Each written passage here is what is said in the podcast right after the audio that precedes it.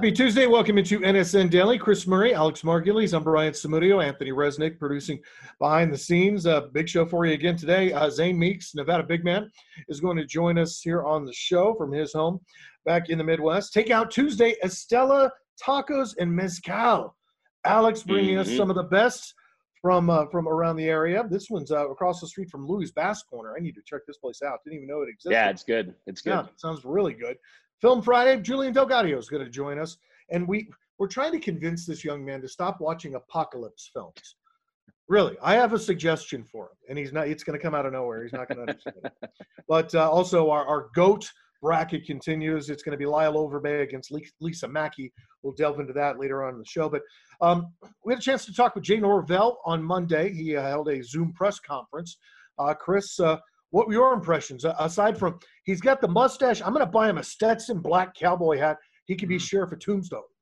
Yeah, he's looking good, uh, looking healthy. Um, I, I, just that he has a lot of optimism for there being a season in 2020. I flat out asked, "What is your confidence level that there's going to be a college football season?" And he said he believes there will be a season. He thinks there's a lot of smart people in America, and things will be sorted out by the time the season rolls around. He's actually part of a uh, three or four coach committee among Mountain West coaches uh, that have developed these plans to get ready for the season. So they've developed an eight week plan, a six week plan, a four week plan uh, of kind of a practice schedule leading into the year. And he says yeah. he's not 100% convinced that it will necessarily be a regular start time at the beginning of September. Um, but he does think that there will be a season potentially even into the spring if worst case scenario happens. Um, he kind of talked a little bit about Nevada didn't have a chance to have spring football and some Mountain West schools did. And, uh, you know, he would like to have some of those uh, practices back if things are looking good over the summer. Maybe it's an OTA kind of style thing which they do in the NFL. So just a lot of optimism from him. And he, he, expressed some concern for his student athletes because everybody who went home, they don't go necessarily to a house that is set up uh, to have a lot of academic success. It's not like they have their own study area. You know, some of them share rooms and things like that. So he showed a lot of concern. But uh, business as usual for his team every day from uh, 9 a.m. to noon. Uh, they're on calls together as a team, and it's all football. And then after that, they kind of break off and do their own thing, their academic work, and the coaches do the recruiting. So he's trying to keep it as normal and as scheduled as possible. All right, here's part of that Zoom press conference. Jay Norvell talking about the challenges that his team and coaching staff have faced having to do this virtually. We challenged our players to act uncommonly through this and what I mean by that is, um, you know, they're they're in an unstructured environment, being at home. Uh, it really counts on their personal discipline uh, to to really get the most out of this time. Um, and so we've spent a lot of time together as a team talking about that in our meetings. Um, it has been totally on our players to train and exercise uh, on their own time. And so, you know, we've given them some structure with that, but it's it's it's voluntary. It's on their own. Um, we can't follow up on that. Um, uh, the rules won't allow us to. And so all the all the uh, personal responsibility that we've talked about and grown as a team, the work ethic, those those qualities are all coming into play now. Um, because it really comes down to the individual and their dedication to preparing for the 2020 season. Um, our, our captains are doing a fabulous job of staying in touch with the, our team. They're talking to them about the challenges of exercising and working at home. And remember, you know, the gyms are all closed. So these kids are doing push ups and sit ups and running in the park and, and really having to be creative to be college athletes and do the things that they've always done their whole lives. And so um, that, that has been very different as well. Um, you know, Saturday would have been our spring game. Uh, it's amazing that this month has gone as quickly as it has. Um, we have a schedule in the off season that we've stayed true to, and uh, basically get up in the morning, and everything be- before noon is all football. So it's scheme, it's opponent scout, uh, it's advanced scouting, uh, it's it's reviewing every single play that we run, and making sure our kids understand the details of that. Um, it's having our kids be interactive with us, going over our drill structure, all those things. Um, in the afternoon, from from 12 to 5, after you make a sandwich or something, it's all recruiting. And so we staff meet every day at 1:30, and we have uh, recruiting calls that we make in the afternoons. Our, our coaches are way ahead evaluation wise than we've ever been. Um, and, uh, and we communicate with players, recruits in the afternoon. One good thing about that is that these kids are home right now. And so we know where they are, we know how to get to them, and we can communicate with them. And we've actually utilized this, this Zoom function to talk to our recruits. So in some ways we're way ahead of where we normally would be because we've had a little bit more time to address those types of things. Well, Coach Norvell, very optimistic. Alex, where's your mindset here? I mean, you've covered this enough. Uh, where are you confidence wise that we're going to have a college football season? No, I think there's got to be some kind of college football season, whether it's one play without fans, whether it's one that's scaled down, maybe doesn't include non conference. Is it something like Chris said, does it go into the spring? you have to think there's some sort of college football that's going to be played. There's just too much money tied into the TV contracts. Uh, and these guys want to play. They want to try and figure out some way to do this. Uh, I don't think it's going to be easy. It's clearly not going to be easy, but some version of college football, I'll, I'll be optimistic with that. Yeah, why not? Like, why not? Let's, let's give it a shot and, and hopefully, you know, something gets put together here this upcoming season. I agree with you. I think we're going to have college football. I think it's going to be a bridge season. I would not be surprised if it's nothing but conference play uh, come the fall and into the spring. Coming up next here on NSN Daily, Big Zane Meeks made a splash in his freshman year at the University of Nevada. We'll catch up with the sophomore to be coming up next. Welcome back to NSN Daily. Uh, we've been able to catch up with a number of uh, Nevada student athletes as they kind of get through what we're all doing right now. Zane Meeks uh, joining us right now, coming off of a stellar freshman campaign for the Wolfpack men's basketball team. Uh, Zane, uh, what are you doing to keep your sanity? That's kind of the first question I usually ask. Uh, what are you doing to get by right now in you know a time that none of us have really ever seen? Well, I have a basketball goal in my house, which is uh, you know the best thing ever. Uh, my brother and I, we try to go lift four times a week. We've been pretty consistent with that. You know, try to get some sort of schedule down. They say you know you schedule during quarantine. That's what we've been trying to do. But you know, play basketball, play a lot of Fortnite, and lift a lot. It's pretty much what I've been doing. and taking classes, right? Online. How's that going? Oh yeah, we got online classes too. Yeah, yeah, that too. Easier or harder to do the, the online classes rather than the in-person classes? I'm an in-person person. I like to see, you know, it's it's hard when you're sitting at home all day to log on and watch a lecture about, you know, derivatives online when, you know, you just go play Fortnite. So, I mean, I've been pretty good with it, but, you know, I'd much rather be in class. Okay, so between you and your brothers, who's the best Fortnite player? I'm the best Fortnite player by far. My younger brother's a way better Warzone, which is Call of Duty Fortnite, basically. He's way better at that than I am. How good is it to have you guys are there together and, and then even just competing, you know, being able to play basketball against I know he's a tall kid. Like, how tall is your brother? My so I'm like six nine, six tennis, and he's like six eight. He's getting real close. Now I'm never gonna admit he's taller than me, but he's getting really, really close to me. I'm like, he's getting really close. Zane, you probably got the better one of the better virtual backgrounds that we've seen so far.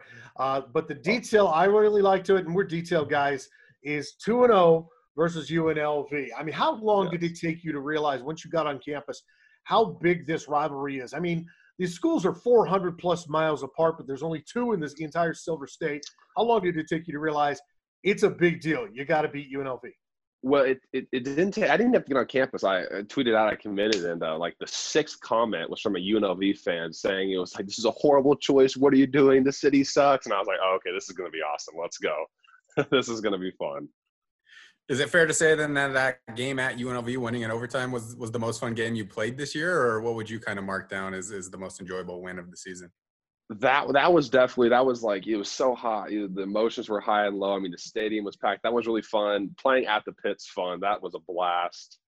Those are probably my top two, and then probably beating them again at Lawlor's. Probably those are top three right there. You know, Zane, uh, I was on the trip with you guys to the Virgin Islands at Paradise Jam. I know I had a really good time. You know, it was pretty easy for me. What was your experience getting to go to, to a place like that, not only play basketball, but just to enjoy that kind of scenery and that kind of environment with your teammates? Well, it was it was really fun, but you got to remember we had just come off getting absolutely blasted at Davidson. I mean, we got blasted. I mean, the, the, you know we were trying to have a fun time, but I'll tell you that the 48 hours before we finally, I think first round was Fordham. We finally beat Fordham. I mean, it was like, you know, it was nobody's outside. Do not do not even look at the beach. Don't look at the ocean. Don't even feel the warm air. No, focus, focus, focus. We got to beat Fordham, and then we beat Fordham, and then it was like, all right, you know, we're good. and now we can go for a swim yeah, now we can go for a swim. Yeah. Tell me about this freshman campaign and adjusting from from the high school level to Division One basketball. What do you think you learned over this year, and what do you think you learned from Coach Alford? You know, somebody who has been there, done that, and has done everything. I mean, I learned a ton of stuff. You know, I, it was the third game of the year, and uh, I remember very specifically they were running the single ball screen play right at me, and they had this freshman point guard. And he pulled up, he hit a three, and then you know, like two plays did the same thing and hit the three right before the buzzer, and I just got chewed out on the way to the locker room. I don't think he put me in the second half, and that was like when I was like, all right, this is serious. You know, he pretty got on him. I think we won pretty easily, but I mean, he was just on me like crazy, and I was like, dude, I just he shot it from like curry range. Like, what am I supposed to do? but that was the first thing I was like, all right, you know, this is serious. Like, there's not high school basketball where you mess up. You know, okay, what? And I was like, you know, this is serious basketball here, man. Yeah, I mean, you had a really good freshman season. You guys have a pretty big uh, high school freshman class coming in this next year. Five guys signed in November. What would be your advice to them to be able to come in and be able to be an immediate uh, contributor and be a good player as a freshman? Uh, with Coach Alford, play defense and be able to make threes. that's the key to that's the key to it. The second, uh, you know, the first part I need to work on. I got the second part down pretty well, but you know, play defense, make threes. You're gonna get on the court with Coach. Zane, what do you feel like you took away from your freshman season as how to get better? I mean, obviously your three point game is incredible. Everyone tell you know said that you're one of the best three point shooters on the team, and and you know your your work ethic towards that's great. Where do you feel like okay, if I'm going to take the next step as a sophomore and beyond, like I got to be able to do these things? Personally, I have to be able to guard really well on the perimeter. You know, I, um, it's one thing I've always struggled with. I've gotten a lot better. You know, doing a ton of lateral movement stuff back home, and then second of all, offensively, I got to develop inside. You know, I can sit out there and I can shoot catch and shoot threes with the best of them, you know. But a lot of times towards the end of the year, they're just switching on me, putting little guys on me. And that's just a point in which I got to get the ball, you know, take two dribbles and get a basket every single time. Zane, where, where does your three point range start? Is it coming down the ramp at Lawlor? Is that when you're starting to look at the hoop and go, yeah, I can hit from here? It just seems like you have to have that type of confidence as a shooter. You, you remind me of Nick Fazekas, that type of size and frame at 6'11 at Nick was. That the second he walked in the gym, he was in range. I mean, personally, I can put my I can put my heels on where like the jump circle starts at half court and not really have to change my shot or anything. That's about if I take a step back from that's when I really got to start, you know, jumping or kind of shooting a little off. But my heels right on the edge of the tip circle is where I that's about where I stop shooting normally. Where would you say the confidence comes from? I mean, it seems like you think every shot's going to go in, and that that is a really valuable thing to have that belief in yourself. I, I couldn't tell you where it's coming from. My dad asks me that all the time. Coach asks me. Coach asks that question. My dad every time he sees me. He's like, "Where did you get this confidence from?" And I don't know. Like, I just everything. Like, honestly, I tell myself all the time, I could have been a D1 pitcher. I could have been a D1 football player. Could I have been? Probably not. I just, you know, I just believe it. I don't know. I just, just believe. Zane, we talked about your brother before, and you just mentioned your dad. Uh, your dad is, I, I, think he was at almost every single game this year. I, I, recall seeing him pretty much every time. How important is it that you had your family and that your family was able to come see you play so much as a freshman? Well, you know, it was it was a huge blessing. You know, it was awesome to see my dad out there all the time. And actually, we had a running joke when I was getting recruited with my family that you know the require one of the the only requirement was that there was a direct Southwest flight from Kansas City to whatever city I played in and we actually we actually broke the only rule of recruiting that we had. There is no direct from South or from Kansas City to uh, Reno. You have to go through Phoenix or Denver. So that's the only downside of it. But it is absolutely awesome having my family at every game. It is so nice. Zane, basketball aside, uh, moving out here out west and coming from uh, the Kansas City area. Uh, hi, welcome to mountains and uh, Lake Tahoe. Is yeah. there anything that you, once you got out here and you've been able to kind of explore and get out and see things that you've fallen in love with geographically? Yeah, I love the mountains. I had mountains at Brewster, and that was the first time I'd really ever been around mountains. You know, I came back home, and I'm looking out my window right now, and you can see for miles in Kansas. You know, my dad grew up in western Kansas in Kinsley, and you can actually see the city. The biggest city nearby is Dodge City, 45 miles away, and you can see the lights of it on a clear night. So that's the type of mountains I'm dealing with. I'm dealing with small hills, and I'm you know Reno, just those beautiful Tahoe mountains are right there. It's awesome.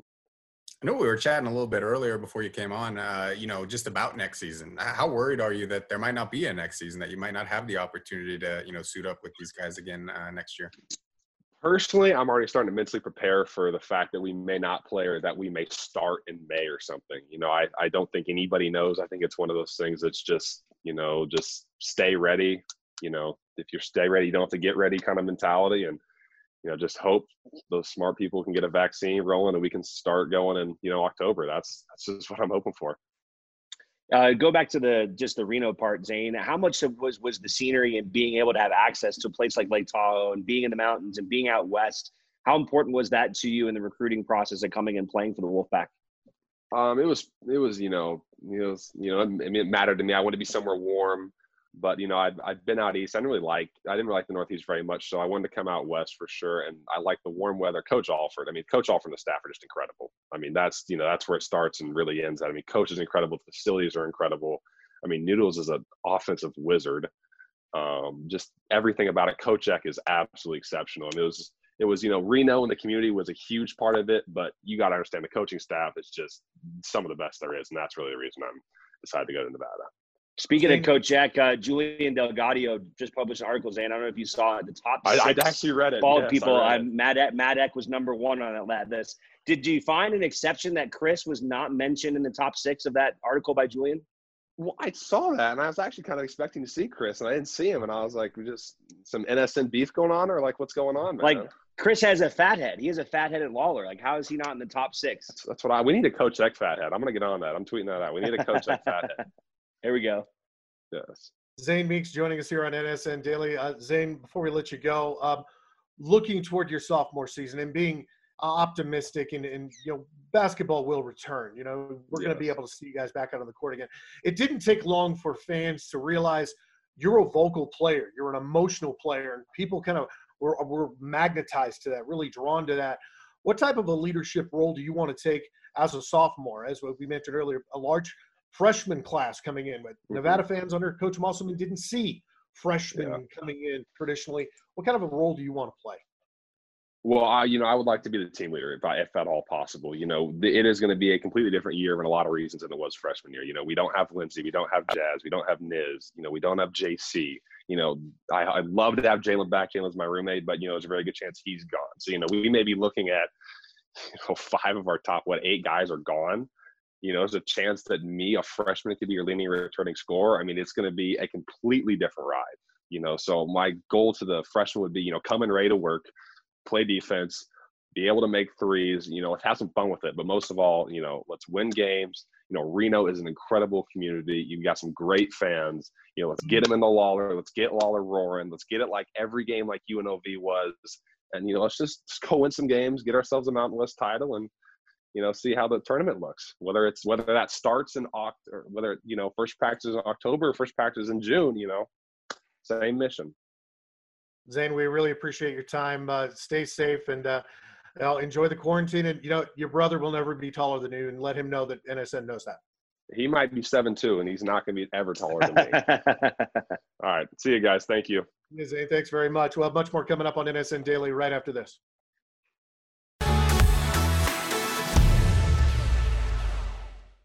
Welcome back to NSN Daily Takeout Tuesday. I'm Alex Margulies, joined by Harrison Cooper of Estela, which is on 4th Street in downtown Reno, connected to the Jesse's, the head executive chef. And uh, that was my takeout this past week. Harrison, first of all, thanks so much for joining us. Uh, how are you coping with uh, what's all going on right now? You guys seem to be keeping uh, pretty busy.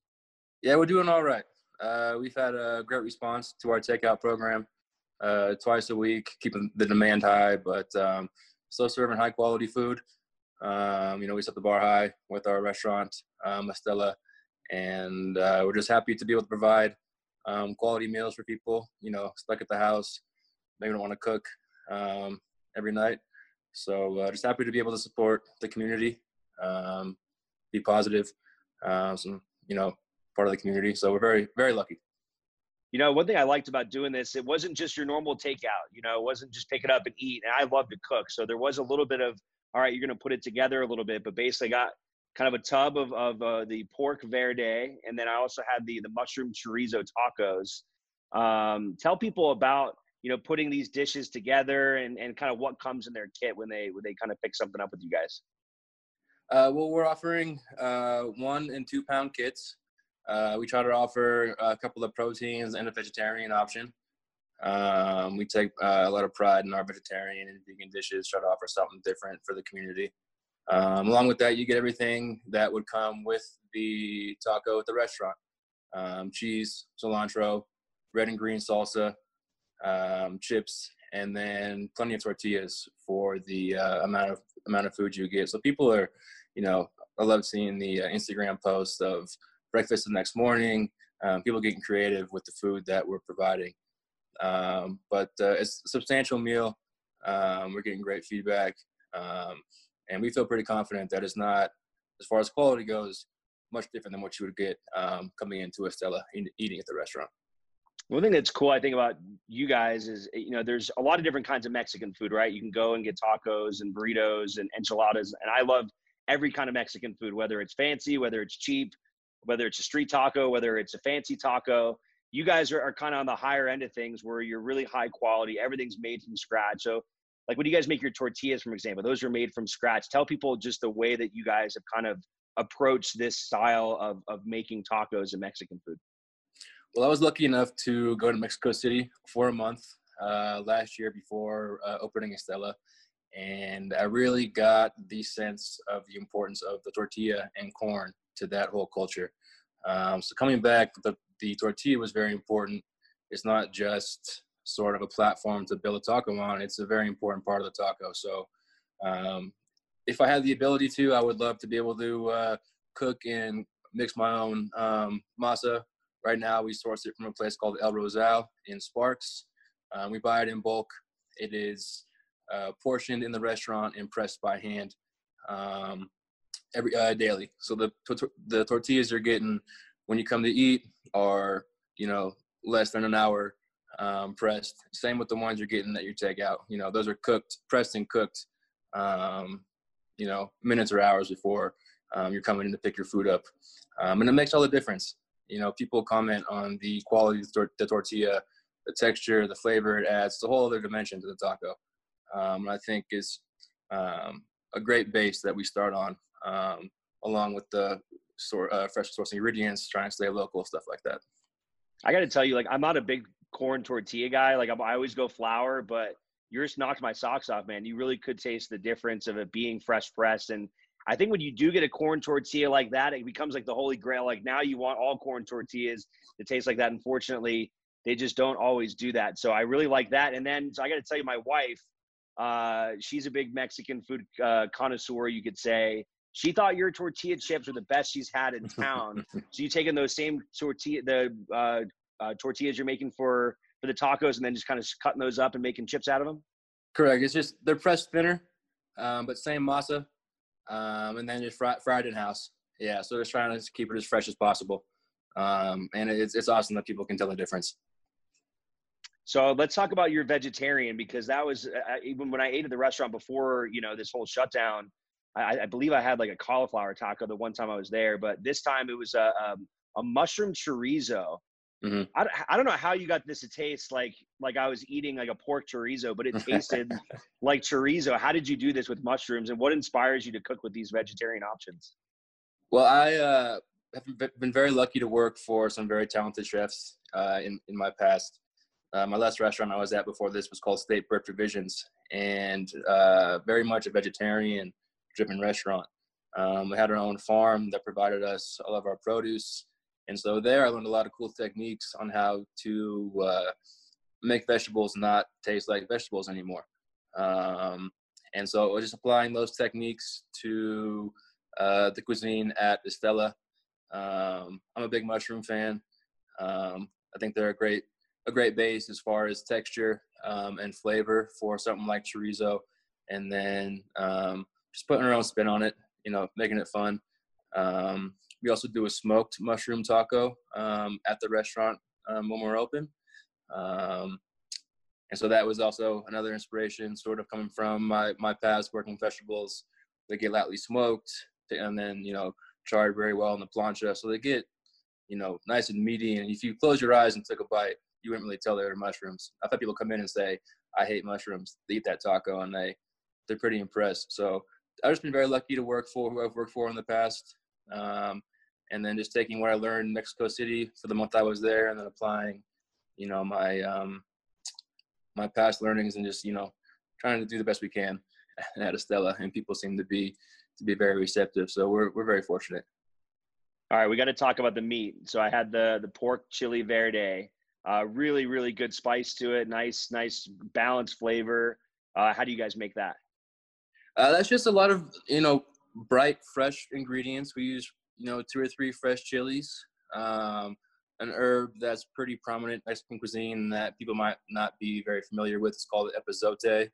Um, it's uh, very pungent, very strong, and um, that goes in there as well. Cilantro.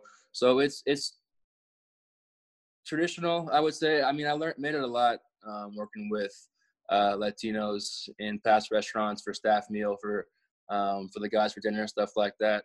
Um, but just bright and fresh is is the main um, focus with that one. I think it goes well with the pork, um, and uh, so something you got to focus on with this to go program is things that are going to travel well, that will be easy to uh, heat back up at home, and uh, the chili verde just to us seemed like a crowd pleaser.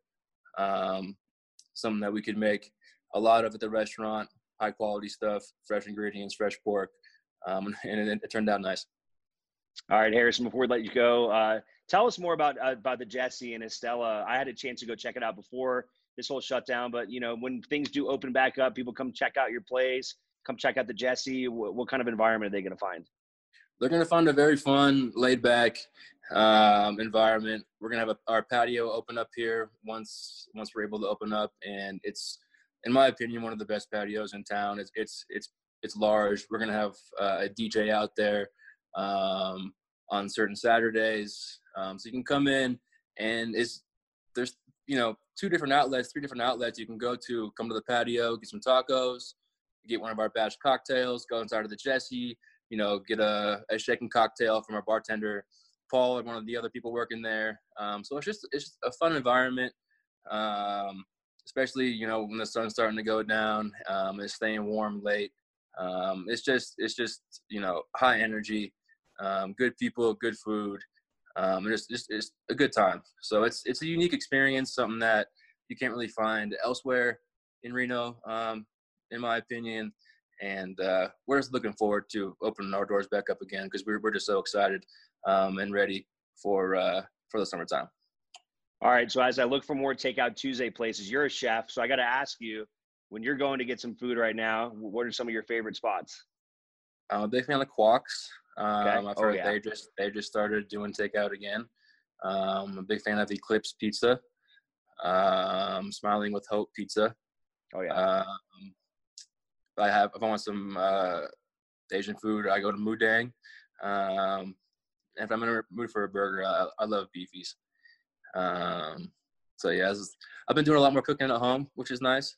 Um, but going out and supporting the community and supporting our fellow restaurants and and other uh, industry folks um, during this time is super important as well. So awesome, man! Really appreciate it, Harrison. Keep uh, keep killing it over there at Estela. I uh, can't wait to see you guys once we open back up.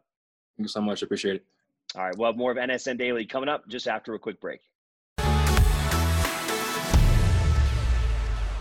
Welcome back into NSN Daily, rolling on here on your Monday. You know, uh, every member of our team has been contributing a heck of a lot more, and I want to thank everybody for that because, you know, adding content is what we're trying to do and, and add a lot more to our websites. And Julian has taken on a couple of things. Shannon, Jenna, Alex, as usual. Um, and then Chris has been an absolute machine. But, uh, you know, when it comes to Mr. Delgado, we had to try and find out, all right, what are your specialties and movies is definitely one of them. And you published uh, was that was your first Film Friday this last Friday. Friday. Right? So, so I realized. So, so this article is about uh, the movie The Road. Came out around 2009 era. Um, I was still in high school at that point, and I remember watching it, and I remember it impacting me so much because I, I just felt like it was important. It was simple, but you know the scenes throughout the entire picture were just like just you, are just in it you know you feel like you're in this post-apocalyptic you know sad world you don't know what happened and you're just trying to survive at least or these the, the two heroes viggo mortensen and his and his boy and it's based off a book by cormac mccarthy but I, I wrote about it because I. That's it right over your shoulder, Chris. Right there. It is. The road. Hey, you have it. Did you read it? Did you enjoy that book? Uh, I've yeah, never. No, it's actually in my top ten list of books. I, I, was asked on a Monday mailbag question my top three. It didn't quite make the top three, but it made the next three. It is an amazing book, and I mean, especially as a father of a son. Um, you know, because it is the father and the son going through this world by themselves, being scared of whether they're going to be able to survive the next day. And then there's the metaphor of the fire burning within. And yeah, it's, it's a really, really good book. Um, I did see the movie a couple years after reading the book, and you know, whenever you read a book first, I think you're going to think the book is better. Um, but I think the movie was still pretty solid as well. Viggo did do a really good job, and uh, yeah, it's just a. I think especially for a parent, but for anybody, it's just you know Cormac is a is a really good author uh, has written a ton of, of, really successful books that did turn into movies, and and for me, one of my favorite books I've ever read. Alex, have you seen the movie Al? I have not seen that. I have not. No, I, I didn't. You know, Julian has been diving into a lot of disaster movies during this whole. I feel I feel like you've calmed down a little bit. Like in the beginning of coronavirus, it was like oh, it was, a disaster movie at night. So I guess I wanted to ask you: Do you have like your top? What is like your top five coronavirus disaster movie what is your disaster movie playlist like right now? You know i i i took your advice. I stopped watching uh, disaster movies shortly after this stuff really hit the fan. Um, but i recommended the road to everyone. You know i was saying I, brian i know you and i talked on the phone at one point. I'm like you got to watch this movie. But i i recommended it to so many people but i forgot if it was actually good you know? So i felt like i should probably rewatch it even though i never wanted to see it again. But as far as the list goes i think outbreak definitely has to make that that's based off a book called The Hot Zone by Richard Preston that I actually read back in high school. One of my all-time favorite books. Um, so that one stuck out. I Am Legend, another great apocalypse film um, that is a better book than movie, but I think the movie did it justice. Hug Your Dog, uh, because that's that's. I'll never see it. I'll never see it, and I'm sorry if it's a spoiler.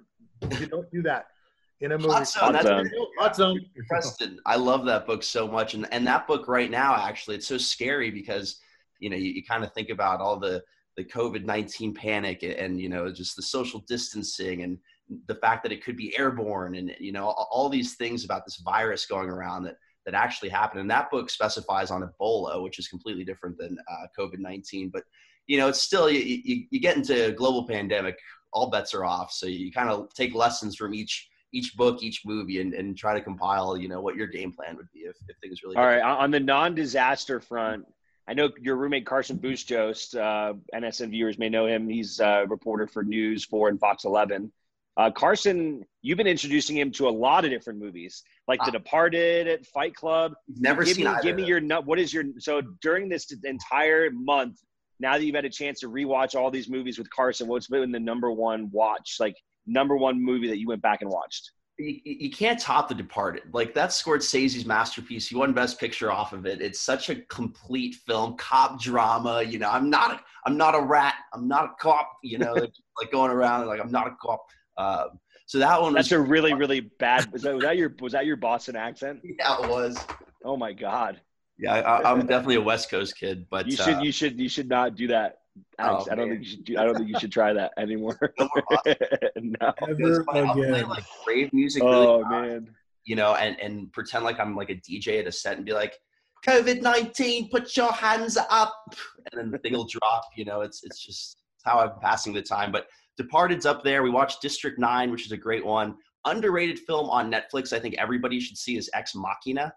Came oh, out yeah, less than five years ago about robots, kind of Elon Musk vibes, you know, like mad scientist and artificial intelligence. You know, you, mix all that up, you write it well. It's it's a good movie, but uh, it's been awesome to to see Carson experience these films for the first time because a lot of these are just such classics that uh, you know are worth two, three, four, five watchings. I mean, I've seen The Departed like ten times probably, and uh, it never gets old. Do we have to give Julian a lighter list of movies to watch, guys? I mean, I mean, I mean, it's, it's tough enough. It's got to be tough enough being a young man in your 20s.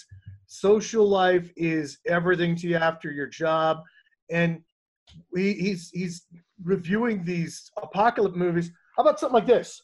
There you go. Bill and Ted, baby.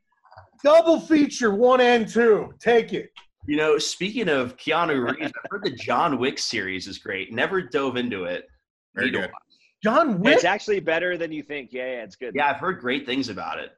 Major League.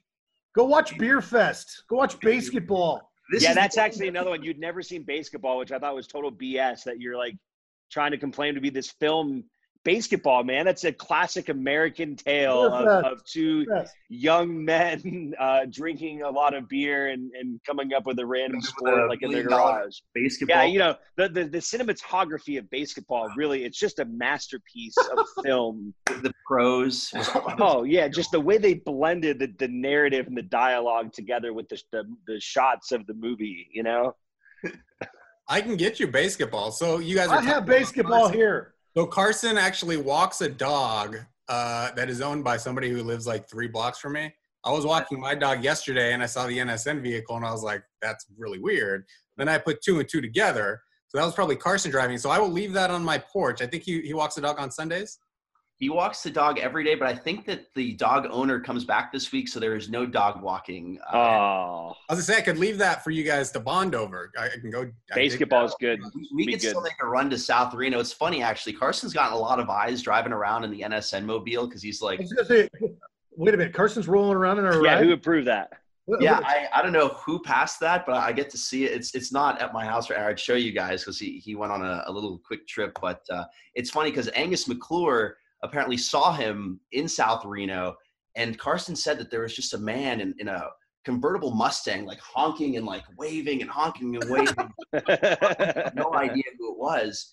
And I got a Oh. text from Angus saying, "Hey, are, are you driving the NSN vehicle right now? I think I just saw you." And I, you know, I, it wasn't me. I would have waved back to Angus, but Carson was a little alarmed. He was like, "Oh man, this is this is too high profile for me." All right, I got to get to some one other thing here. We're running out of time. Um, on Friday, Julian uh, once again never fears away from competition. You went head to head with Quinton Conaway, former Nevada punter, in a beer pong contest. And I still have a tough time calling it beer pong because I went to college in the '90s where beer pong required a paddle. Um, but uh, you did it on Facebook, and this is kind of a pre, kind of a preview of something that's coming on NSN. Day, Yeah, NSN that will- something on the horizon that I think we're all pretty excited about to launch, and uh, I, I'm just really stoked to see how the community responds to this type of thing. But yeah, uh, Quentin Conaway and I, uh, friendly game of beer pong lasted an hour. I didn't know there was a time. It was very friendly, very fr- very friendly. Like I not- guess that's a good. like there, there was no real like pace to it. Like I, I didn't know what he threw. I need to figure that out a little bit better. But I ended up nailing the last cup.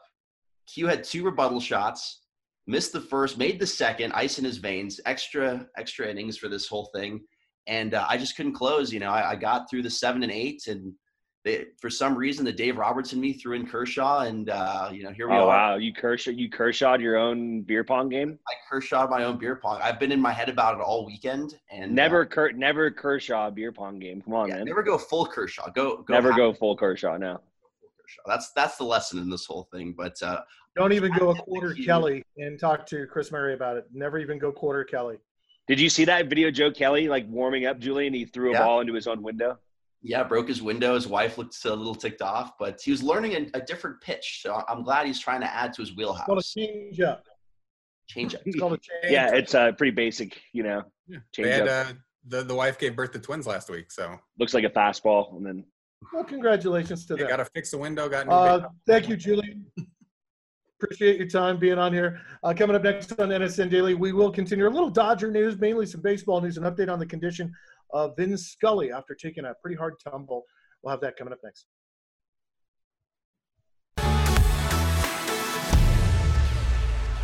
Welcome back into NSN Daily. It's been a very popular segment on our website, the GOAT Challenge, uh, 775 North Nevada, South Lake Tahoe, our area, the best athletes this time around. Chris, five seed in Lyle Overbay against 12 seed in Lisa Mackey. Mackey, possibly the greatest swimmer ever at the University of Nevada, the Australian native of Lyle Overbay out of Washington, Centralia, Washington. Great career in the majors, especially with the Blue Jays and the Brewers. How do you see this one sorting out? A lot of people voting Overbay. Yeah, Overbay so far. Um, it is the best baseball player in, in the Wolfpack's history against arguably the, the greatest swimmer, as you mentioned. I mean, Overbay was a tremendous baseball player at Nevada and then had by far the best MLB career. I mean, this is a guy who played in the big leagues for 14 years. Mm-hmm. Uh, he had a season where he hit uh, 310 and, and basically should have been an all star. He had another season where he led the league uh, in doubles. So yeah, just a tremendous player, by far the most WAR of any player at the major league level. Um, but Lisa Mackey had a tremendous career as well. I mean, she's one of only two uh, Wolfpack uh, swimmers to win an Olympic medal. She won a bronze in 1996 as part of a relay team for Australia. This is somebody who was a three-time Big West Swimmer of the Year. I mean, she was a nine-time All-American, the most in, in school history. She competed uh, in the Olympics at age 16 and then again at age 20 um, yeah, just a tremendous, tremendous athlete. Uh, she is in the Hall of Fame winning in 2009 and Lyle Overbay 2010. So their careers kind of overlapped as well. Mackey won 18 Big West championships in her career individually. She held a number of school records. So uh, I think it's going to be close, but I do think Lyle Overbay wins just because baseball maybe a little bit more popular than swimming. Yeah, then Lyle's going to win this one. Yeah, that famous picture of Lisa with her bronze medal, just smiling in the pool. Uh, the Olympians, Alex, are either black or white. You're they're either getting a ton of support or none.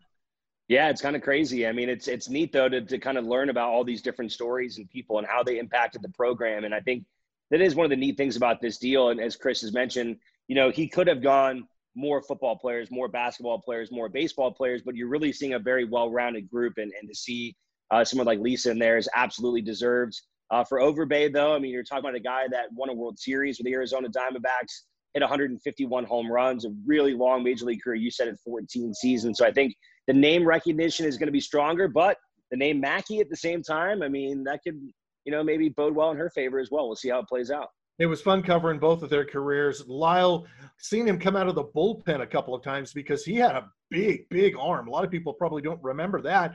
That Gary Powers sometimes used him as a closer, and used him to to chew up some innings late in games. But uh, yeah, Lyle, one of those one of those class athletes. I remember interviewing him after he got drafted in the rain outside of an apartment complex in Northwest Reno. Coming up here on NSN Daily, we'll wrap things up with some final thoughts as we finish up the finish up the show. I want to thank Zane Meeks for coming on the show today. Also, Julian Delgado with his Film Friday segment. Alex, once again, can you give people the address? Where can they find Estela Tacos in Mescal? Yeah, you can check them out right now. And Instagram is a really good way to, to find some information about how you can order. Uh, it's located on 4th and Evans right now. Of course, they're doing these taco kits that are takeaway. Uh, really, really good. Again, I, I, had a blast doing this. The, the flavors were awesome. Uh, great people. It's a really cool new development downtown and looking forward to – you know, getting this thing all over with so we can go hang out in their patio because they have a really cool outdoor little zone there uh, in the summertime, right across the street from Louis Basque. Cool. Sounds good. Got to check it out. Thanks for joining us here on NSN Daily for Alex Margulies, Chris Murray, and Anthony Resnick. I'm Brian Samudia. We'll see you next time.